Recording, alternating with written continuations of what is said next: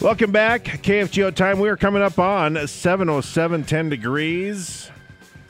Thanks so much for being with us here on Couch Potato Radio. Derek Hansen on the Mighty 790 KFGO. It's Super Bowl week, and some uh, news has been made out of Vikings camp with some coach shuffling going on right now. And I've had a lot of comments uh, come my way about nepotism, which is not uncommon in the NFL. we'll get to that in just a bit with John Holler, longtime Viking uh, beat writer and a part of USA Today's sports right now. Hello, John. How are you? I'm doing great. How about you? I, I, well, you're doing better than me. You're number one. Yeah, yeah, right. Yeah, we get the promo in there. We're good to go. Yes, uh, yeah. We can't thank the listeners enough. So uh, it's always fun to be able to know that we got the most listeners around here again. So that is a lot of fun. That is for sure. It's always better than you know what, like Ricky Bobby said, right? If you're not first, you're no. I guess that doesn't really count. Uh, how, how do you how do you we had a conversation a couple weeks ago and you you've been not only covering the team but it's safe to say I don't think we're disclosing anything you are a little bit of a fan too right um I guess you know I it, it's just one of those that beats it out of you after a while that you right. you know I, I mean to be honest with you the last time that i think i reacted like a fan was uh 10 years ago in new orleans mm-hmm. no that's... and that was 10 years ago this week or yep. this last week and it's like oh man that's understandable because that was I've argued with people. I don't know how you feel because maybe the overall team was better, fifteen and one, or whatever. But for some reason, that game almost hurt me more because I felt like they had a better chance of beating the Colts than the Broncos back in '99. If that makes any sense, in January '99, right. I mean, they had no defensive linemen left. Denver would have carved them up. I thought. Yeah. Because, you know, they had so many John Randle wouldn't have played, Ed McDaniel wouldn't have played. I mean, it would have been just brutal because there was no bye week in between that year.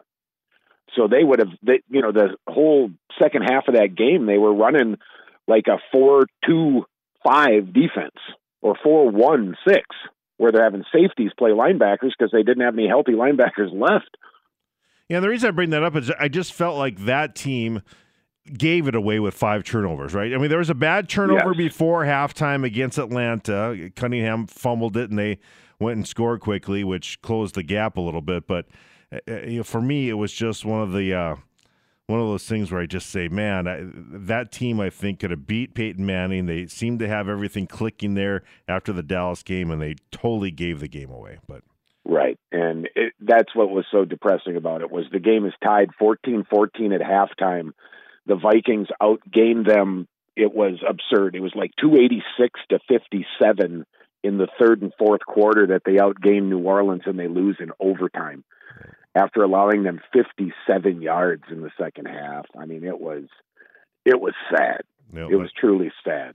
That is for sure. Well, enough of that. But I mean, I just I was kind of wondering about that because we've seen I we had a conversation with Joel Heitkamp of News and Views, and he was just like really ticked off after the 49ers uh, Packers game. We're talking about adjustments that, that they needed. He was kind of going after Spielman. I said, well, they tried to make some moves, and we're to the point now, though. I think we're Viking fans. If they're not going to win it, everything is just a failure, right? Like like the Ricky Bobby. If you're not first, you're last.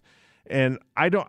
I can't say that because it wasn't as if they didn't try to put all the pieces that they could in place. You could argue they didn't get enough linemen, but they did sign Joe Kline.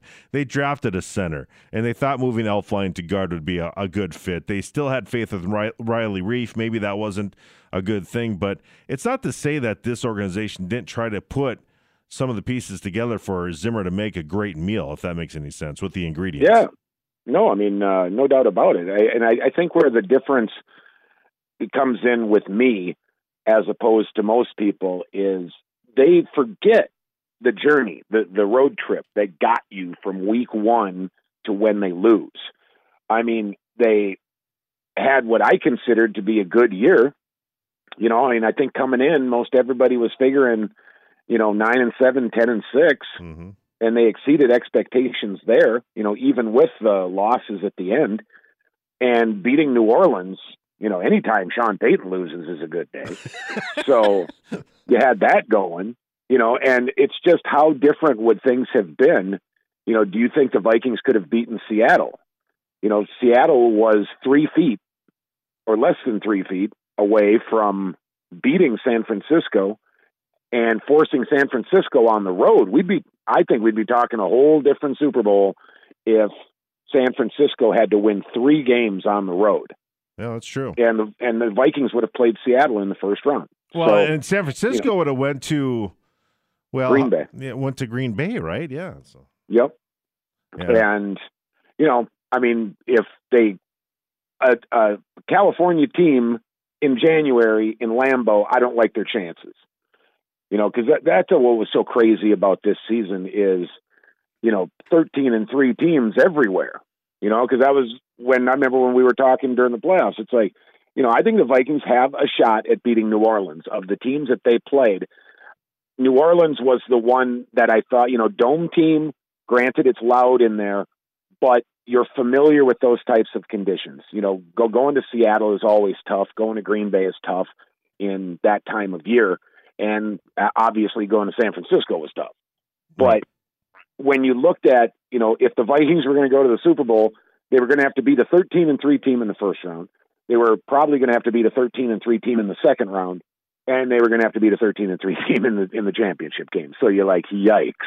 You know, it's just the the parity that we've seen over the years just wasn't there this year, and it it made for you know where the fourth team, the fourth seed, is really good, you know, or at least has a really good record to go to show for it. So I wasn't uh, crushed by how the Vikings season went because I think they exceeded what most people's expectations were. Because in an ordinary year, the type of season that they had is enough to win your division. It's just this year, not only was it not enough to win your division, you were the sixth seed. Well, I tried to explain that to a few people because I didn't think that they really came out guns a blazing against the Packers on Monday night. I mean, uh, Dalvin Cook said he could have played it. Well, if that's the case, if they really felt that they, I just think they felt like we're going to end up twelve and four and still end up in the same spot we're in anyway, and they would have been right. If it, you, you, does, Yeah. that, that make any sense? I mean, twelve and four and ten and six doesn't matter at this point because even if they won the last two games, they would have still ended up being where they were, and that was going on the road to New Orleans. Yep. And they could blame it all on that first loss to Chicago. That's what did them in. Was, you know, we don't have to go deep in the tiebreakers for the Vikings and Packers. It's like Green Bay beat everybody in the division. The Vikings lost to Chicago in Chicago, and there was nothing they could do to change that. Mm-hmm. So, but you know, it's yeah. I I think San Francisco made it clear that the Vikings are still a distance away from having a team that can put it all together and string three in a row in the playoffs. You know, because I mean, if you look at the history of Zim, even when his teams have struggled, they've had that streak at some point during every season where, you know, one year they'll win five in a row, one year they'll win seven in a row, a bad year they win four or five in a row. And it happens every year that he somehow gets these guys on a roll for a certain amount of time. It's just a matter of how long. And so, you know, I I still think that there's a bright future for these guys because you know what they're doing defensively is unprecedented keeping as many guys as they have kept together for as long as they have kept them together. That just doesn't happen in the NFL you know we had talked about it a couple years back even where it's okay well Danielle Hunter is making a move we've got Linval signed long term Everson Griffen probably has to go for salary cap reasons nope they re-sign him Yeah. it's like, okay, we can pay Kendricks, but we probably can't pay, Barr. Nope, he's still there. And they sign Harrison Smith long term. They signed Xavier Rhodes to a big contract. They go out and get Cousins. They signed both Thielen and Diggs, which people thought was impossible. So I think what we're going to see now is the Vikings are going to have one of the most lopsided salary cap spots in the league because 80% of their cap is going to be tied into about eight or nine guys. And you're going to have a lot of rookies, a lot of free agents, a lot of prove it guys. And you can win with that, but you can't have injuries. If you have injuries to key guys and all you have are street free agents and undrafted guys and sixth, seventh rounders forced into the starting lineup, that's when teams tend to struggle. Because, I mean, if you look at Kansas City and San Francisco, the biggest thing that you know Mahomes was gone for two games, and you're you know they didn't look great in those two games, but they survived. Mahomes came back. They haven't had what I consider to be serious gutting injuries. You know, both teams, their offensive line has been healthy for most of or all of the season. And the difference between being a good team and a great team is a thin little margin. And when you look at what these two teams have been able to do, I think the first thing you point at is that they've been healthy. And healthy teams will win. Yeah, well, for sure. There's no question about that. John Holler with us from the USA Today and a longtime Viking beat writer. Were you surprised George Edwards was let go? I mean, we all know that Zimmer's essentially the defensive coordinator, but uh, not, and of course he didn't last too long on the uh, unemployment line. He's now with the Dallas Cowboys and Mike McCarthy, but he, he was pretty well respected around the league as far as being the right hand man for a, a pretty good defense over the years. Right, but you know, I think what you started with there is is the is the headline that it's hard to be a respected coordinator when you aren't calling the plays. Mm-hmm. And Zim, that's one. I, I wouldn't necessarily call it a failing of Zim, but when you're a head coach, you're running the whole organization. You need to be paying attention to offense. You need to be paying attention to special teams. And he's always delegated that and we've seen what's happened. You know, this is going to be yet another different offensive coordinator. Again, you know, we go from Norv to uh, Shurmur to DeFilippo to Stefanski. Now we got another switch. So, and and and the good news is we have two defensive coordinators now who aren't going to call plays instead of one. so Zim's double dipping on the unemployed guys. You know, it's like, oh yeah, no, have fun, but uh, when the game starts, I'll be calling the plays. well, and you know, it's interesting. You know, we talk so much about nepotism. You know, you look at Shanahan, who's obviously, as the head coach of the 49ers, got to start because his father was the coach, you know, with the Washington Redskins. I mean, it's yep. there's no shame in it in the NFL. If you look at like the Ryan twins or whatever, it's just that's the yep. way it is. Once you get, the Grudens, the Harbaughs, once you get into that uh, exclusive club, it's a pretty good gig.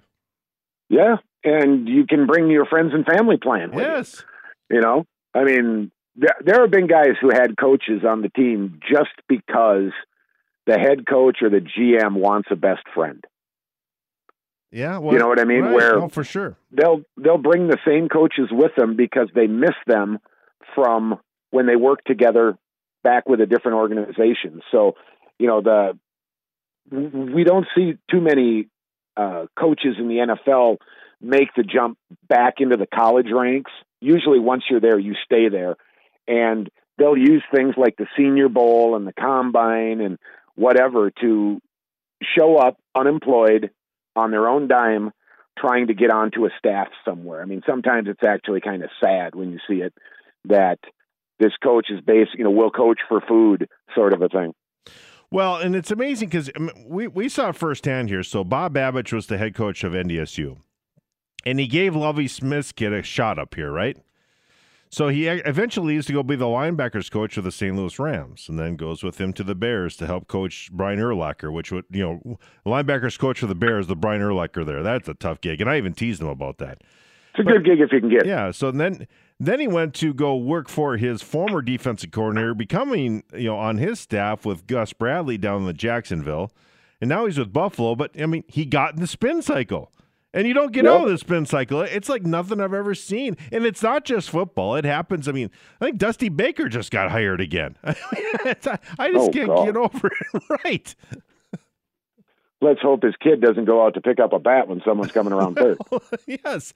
But I mean, although I suppose now he could probably handle himself. But yeah, it's, yeah, Dusty Baker's going to go with the cheating Astros. Yeah. So, well, they just need a scapegoat for this year, and then next right. year though, oh, you, you forgot it. But we'll, we'll wait till the you know, it's still a little fresh right I, now. I think that, I can uh, manage that team to 89 wins, honestly. But well, well they won't have well, Cole, especially but. if you know what pitches are coming. but that's always helpful. It is funny how that uh, works out. Well, right. Um, let's focus a little bit on the Super Bowl coming up. I, I like this matchup. I, I, mean, I'm pulling for the Chiefs. I have cousins down in Kansas City. They'd be happy. It's a you know tradition. You think about what uh, the Hunt family did pretty much starting the league that eventually got us to the merger to make the NFL what it is today. A loyal fan base. I, I mean, if it's not going to be my Vikings, this is one organization I'd be happy for. Yeah, I mean that should be a bucket list for any real NFL fan is to experience a day, not just the game, but the game experience at Arrowhead because it's a giant parking lot and some of the best barbecue I've ever had in my life because you just walk up and you know I'm dressed up and they're like, you know, what's your story? And I explain to them that I'm a writer and I'm just, you know, walking around. Well, thing about media, and I think you can attest to this, we are the most, we may not have a lot of skills, but one skill we have is getting free meals. Yes, we do. Look at me. It's a, it's a skill that can't be taught. No. Either you, you're born with it. And it's like, okay, well, I was like four or five years old and keep going over to friend's house for dinner, and the old man's like, oh, he's going to be in the media. I'll, I'll start preparing to hang my head in shame now. Yes. Well, I, but I get it. I mean, but honestly, I mean, it's. Um, I said to people too because they're asking me about. We just got talking about stadiums, whatever. I said, even if you can't make it to the Vikings game for the expensive, go down to that whole complex for our Twins game this summer, will be, which will be much cheaper to see the Royals and Twins, right? I mean, because that is, right. I mean, you can tailgate there too, and that is really just a. I really wish that the Vikings would have had it out in the suburbs just for that, you know, so you could have that experience for those ten games. I understand why they're in downtown Minneapolis, but you know what I'm getting at, right? I mean, I thought that right, would... but but had it been in the had it been in the burbs, it would have been an open air stadium. You think so? And oh yeah, no, that's what Zygi wanted. Zygi wanted a great stadium, but he wanted it open air because he always felt, you know, he grew up a Giants fan and he always felt that those great Giants teams of yesteryear had a huge advantage being outside playing against teams like Dallas and the Vikings and, you know, the Rams, either indoor teams or warm weather teams. And there is something to be said for that, you know, but I was extremely uh, happy that Minneapolis stepped up yeah. instead. I mean, it, it's at this. Granted, I I don't go to games as a fan, so that part is uh, kind of removed for me. But I, you know, tailgating is great to talk about in the past. People tailgate in September, October. That's fantastic. When you're talking, you know, 10 degrees and the wind is whipping, you got to be a pretty hardy party guy to uh, uh, put up with that, you know. And their people are flipping burgers and then hopping back in their in their Winnebagos oh, yeah. because they're like, yeah, tailgating's great until I get pneumonia. Well, they do have the plaza thing too, uh, which I think can serve that same type of purpose, uh, which I do like. You know, back at the the old street that they used to call Chicago Avenue or Kirby Puckett Place or whatever. I I, I do right. I, I, they do have a lot of that going on. And you're right. I just want to run in. Usually, that's usually my. I mean, I get it for the spring days or whatever, but uh, you know, the fall days, I should say, that are pretty nice. But uh, I, I, I wanted an indoor facility, whether it be retractable roof or whatever. Even though I think retractable roof for football is silly compared to baseball. But because you want Final Fours, you want you know, you, you want to at right. least get one Super Bowl. They aren't getting a Super Bowl if it's an open air stadium. So, no, there was no chance. Yeah. And you know, the Vikings should be in Los Angeles right now. The Rams should still be in St. Louis, and the Vikings should be in L.A. already playing as the.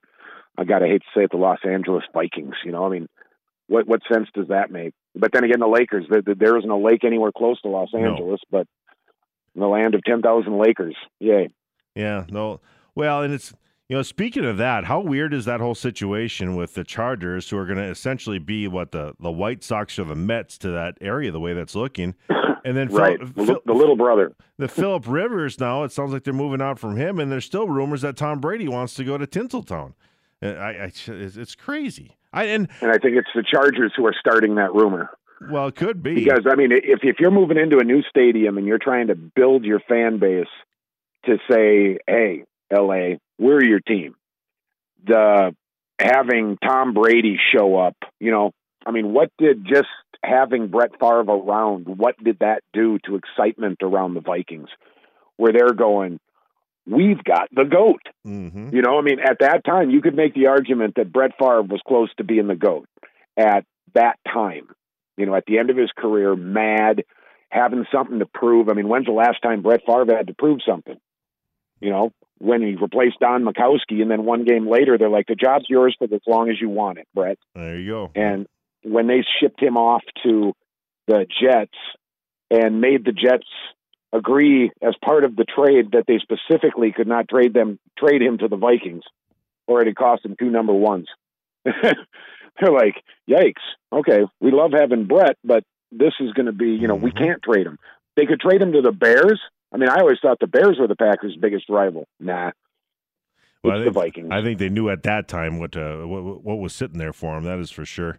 Yeah, it's it's uh, it, it certainly always is interesting when you look at uh, situations like that. Uh, I I don't know why. I, I still think they should be in San Diego. I still think you know St. Louis So got hosed in this whole deal, but you know they hosed L.A. too. So I don't know what I don't really know what to think about that whole thing. Yeah, right. well, I mean, at, at least with with the Chargers, the they put it to a vote to build a help finance a new stadium to pay for like half, and it was overwhelmingly voted down. In St. Louis, they had agreed to build them a new stadium on the right along the Mississippi River instead of being in that garbage downtown location that they were at before, where their stadium didn't even look like a stadium. But the Stan Kroenke, you know, he's he's in the Walton family. He married one of Sam Walton's daughters. Smart guy. So yeah, I mean, so you know, when you're bringing home the smaller check and you're staying Kroenke and you're a billionaire, that's not cool. That's very good. Very good. Well, it should be a fun one. Contrasting styles. Uh, the Chiefs and Mahomes taking on the uh, ground and pound 49ers. We'll see how it plays out. How do you think that's going to go? Are the 49ers going to be able to keep the ball out of Mahomes' hands? I think they're sure going to try. You know, I mean, the fact that you've got to the Super Bowl by playing two games against a Vikings team that's known for its defense and against a Packer teams that has been much better with the Smith brothers. You know, they finally learned that free agency can help you. And they not only ran on them, they ran on them consistently and they let them know it was coming. Yeah. You know, I mean, in in two games, Garoppolo's only thrown 27 passes. And it's like, okay, in the first game against the Vikings, Tevin Coleman runs for 100 yards. And it's like, okay, and then he gets hurt, and then, oh, Mostert, he's going to run for 200. and it's like, oh my God. Yeah. I mean, what they did to Green Bay was sick, but I'm I just love the contrast in styles because what it reminds me of is when in '98 when the Vikings played the Cowboys, where it's Vikings get the ball first, boom, touchdown. Dallas, 12 plays, seven minutes, kicks a field goal. Vikings, three plays, boom, touchdown. Dallas, 12 plays, takes it into the second quarter, has to kick a field goal, and it's 14 to 6. Vikings, boom, another touchdown. And now it's like, okay, we have to abandon the run because we're behind 21 to 6. Right. You know, and we did just about everything we could except punch it in in the red zone. So I could, you know, I will never uh, doubt Kansas City's ability to put up points. But if you look back in both of those games, they got off to slow starts. You know, they got behind 24 to Houston. They should have been out in that game and then drop a 51 burger on them after they fall behind 24 nothing. And then they were twice behind by 10 against Tennessee. I think if San Francisco gets a double digit lead on them, they win. Yeah, I I agree with you. This is going to be fun to see how this all goes because uh, you know the, Kansas City has spotted the other team what a couple of touchdowns the past couple of weeks, but then have been- been able to come back. I don't know if they're going to do that against this defense, but I, I am Right. I am pulling for them to win because. Listen, as long as my team's sitting with zero, no team besides, I guess, the Patriots and Steelers needs to have six Super Bowl championships. I'm just throwing that out there, but um, I'm with you. I'm still bitter, aren't I? All right, very good. John, thanks so much. I appreciate your time as always. Enjoy the Super Bowl. We'll talk to you very soon. All right. Have a good one, brother. You bet. John Holler with us. We had another John coming up, John Krawczynski from The Athletic, to talk about the mess that was the Timberwolves game last night here on Couch Potato Radio. CBS News update. The president's legal team wrapped up their opening arguments today, calling a quick end to the impeachment. White House counsel Pat Cipollone. It will show that you put the Constitution above partisanship. It will show that we can come together on both sides of the aisle and end the era of impeachment for good. The top Senate Democrat.